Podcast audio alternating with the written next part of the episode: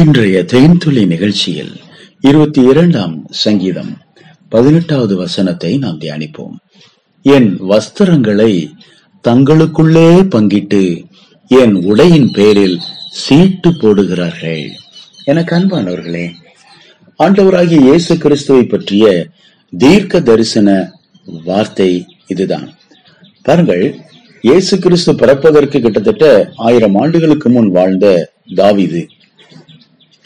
அவர் தன்னுடைய வாழ்க்கையை பற்றி ஒரு வேலை சங்கீதம் எழுதுகிறாரா என்று சிலர் நினைக்கலாம். இல்லை பிரியமானவர்களே இது முழுக்க முழுக்க தேவனுடைய வெளிப்பாடு.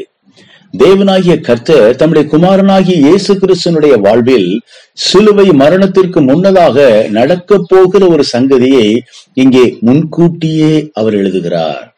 ஆண்டவராகிய இயேசு கிறிஸ்துவை அந்த யூதர்களால் யூதர்களின் பொறாமையினாலே காட்டி கொடுக்கப்பட்டு கைது செய்த அந்த ரோம போர் சேவகர்கள் அரண்மனையிலே கொண்டு போய் அவரை சித்திரவதை செய்தார்கள். ஆம் அவர் ஒரு புழுவை போல் அந்த இடத்திலே இருந்தார். அவமதிக்கப்பட்டு இருந்தார் நிந்திக்கப்பட்டு இருந்தார். மட்டுமல்ல சிலுவையிலே ஆண்டவராகிய இயேசு கிறிஸ்து தொங்கிக் கொண்டிருக்கும் போது அங்கே சுற்றிலும் இருந்தவர்கள் அவரை பரியாசம் பண்ணினார்கள். உதட்டை புதுக்கினார்கள் தலையை துலுக்கினார்கள். நீ உண்மையிலேயே தேவனுடைய குமாரனானால் சிலுவிலிருந்து கீழே இறங்கி வா என்று சொல்லி அவரை அழைத்தார்கள். அது மட்டுமல்ல அங்கே அவர் அவருடைய குடல்கள் மெழுகு போல் உருகிற்று என்றும் மட்டுமல்ல அவருடைய பெலன் ஓட்டை போல் காய்ந்தது என்றும் என் நாவு மேல்வாயோடை ஒட்டி கொண்டது அவர் தாகமாயிருக்கிறேன் என்று சொன்னார். மட்டுமல்ல இரவு நேரத்திலே அவர்கள் கட்டி வைத்து சாட்டையினாலே கிட்டத்தட்ட ஒன்று குறைய நாற்பது அடியாக முப்பத்தி ஒன்பது அடிகள் அவருடைய சரீரத்தை அடித்து கிழித்தார்கள். என் எலும்புகளை எல்லாம் நான் எண்ணலாம். அவர்கள் என்னை நோக்கி பார்த்து கொண்டிருக்கிறார்கள். பிரியமானவர்களே ஒரு உழவன் நிலத்தை உழுகிறது போல என் முதுகை உழுதார்கள். ஆமேன்.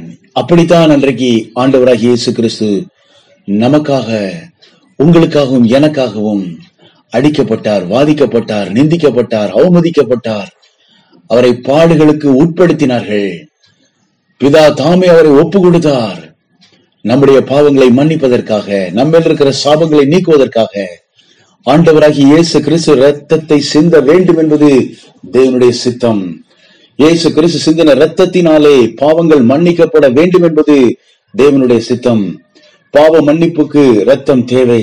ரத்தம் சிந்துதல் இல்லாமல் பாவ மன்னிப்பு உண்டாகாது என்பது தேவனுடைய வார்த்தை. பிரியமானவர்களே ஒரு மனிதனுடைய பாவங்களை மன்னிக்க ஒரு மனிதனால் தான் முடியும். குற்றமற்ற பாவமில்லாத சுத்த கண்ணனாகிய ஆண்டவராகிய இயேசு கிறிஸ்து பாவியாகிய எனக்காக உங்களுக்காக சிலுவிலே ரத்தம் சிந்தி ஜீவனை கொடுத்தார். ஆம் அடக்கம் செய்யப்பட்டார். மூன்றாம் நாள் உயிரோடு எழுந்தார். இன்றைக்கும் ஜீவனுள்ளவராக ஆவியானவராக நமக்குள்ளே வாசம் பண்ணுகிறவராக நம்முடைய தேவனாக நம்மோடு கூடவே இருக்கிறார். நாமே அவருடைய ஆலயமாக இருக்கிறோம். இயேசு கிறிஸ்து சிலுவையில தொங்கிக் கொண்டிருந்த போது அவர் அணிந்திருந்த ஆடையின் மேல் அந்த போர் சேவர்கள் ஆசைப்பட்டு எனக்கு வேண்டும் உனக்கு வேண்டும் என்று போட்டி போட்டுக் கொண்டார்கள். அப்பொழுது சீட்டு போட்டார்கள். இது யாருக்கு விழுமோ அவர்களுக்கு சொந்தமாகட்டும். அப்பொழுது சீட்டு போட்டு ஒரு மனிதன் அந்த ஆடையை எடுத்துக்கொண்டான். அதைத்தான் இங்கே நாம் தீர்க்க தரிசனமாக தாவீதின் வழியாய் கேட்கிறோம். என் வஸ்திரங்களை தங்களுக்குள்ளே பங்கிட்டு என் உடையின் பேரில் சீட்டு போடுகிறார்கள். பிரியமானவர்கள் இது தாவிதின் வாழ்வில் நடந்ததல்ல. ஆண்டவராகிய இயேசு கிறிஸ்துவின் வாழ்வில் நடக்க போகிற காரியத்தை பல நூறு ஆண்டுகளுக்கு முன்பாகவே தேவனால் வெளிப்படுத்தப்பட்ட ஒரு வெளிப்பாடு.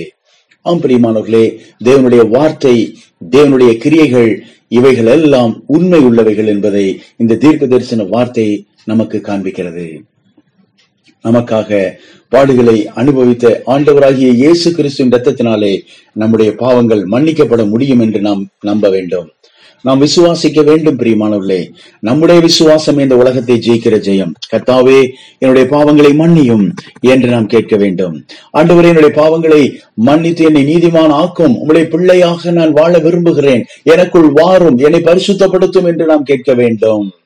அன்பானவர்களே இப்போது ஆண்டவராகிய இயேசு கிறிஸ்துவின் ரத்தம் நம்முடைய பாவங்களை எல்லாம் கழுவி சுத்திகரித்து நம்மை நீதிமான்களாக மாற்றும்.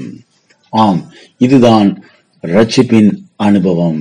இப்படிப்பட்ட ரட்சிப்பின் அனுபவத்தை நாமும் நம்முடையவர்களும் பெற்றுக்கொள்ள வேண்டும் என்பது தேவனுடைய சித்தம். செபிப்போம். பரலோக பிதாவே ஆண்டவரே சேவி நாமத்தில் குடும்பங்களை ஆசீர்வதிக்கிறோம். இன்னும் ரட்சிப்பை பெறாமல் மனம் திரும்பாமல் இயேசின் ரத்தத்தாலே பாவங்கள் கழுவப்படாமல் பாவ மன்னிப்பின் நிச்சயத்தை பெறாமல் குற்ற உணர்வோடு யாரும் இருக்கக்கூடாது கர்த்தாவே. வீடு ஆசீர்வதிக்கப்பட்டதாக இருக்க வேண்டும் விடுதலையாக்கப்பட்டதாக இருக்க வேண்டும். ஆசீர்வாதமான ஜீவ நீரூற்று அந்த வீடுகளிலிருந்து புறப்பட வேண்டும்.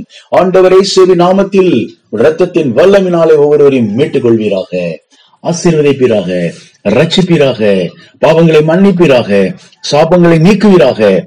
ஆண்டவர் இயேசுவி நாமத்தில் கர்த்தருடைய ஜீவனை கொண்டு ஆசீர்வதிக்கிறோம். நல்ல பிதாவே. ஆமேன்.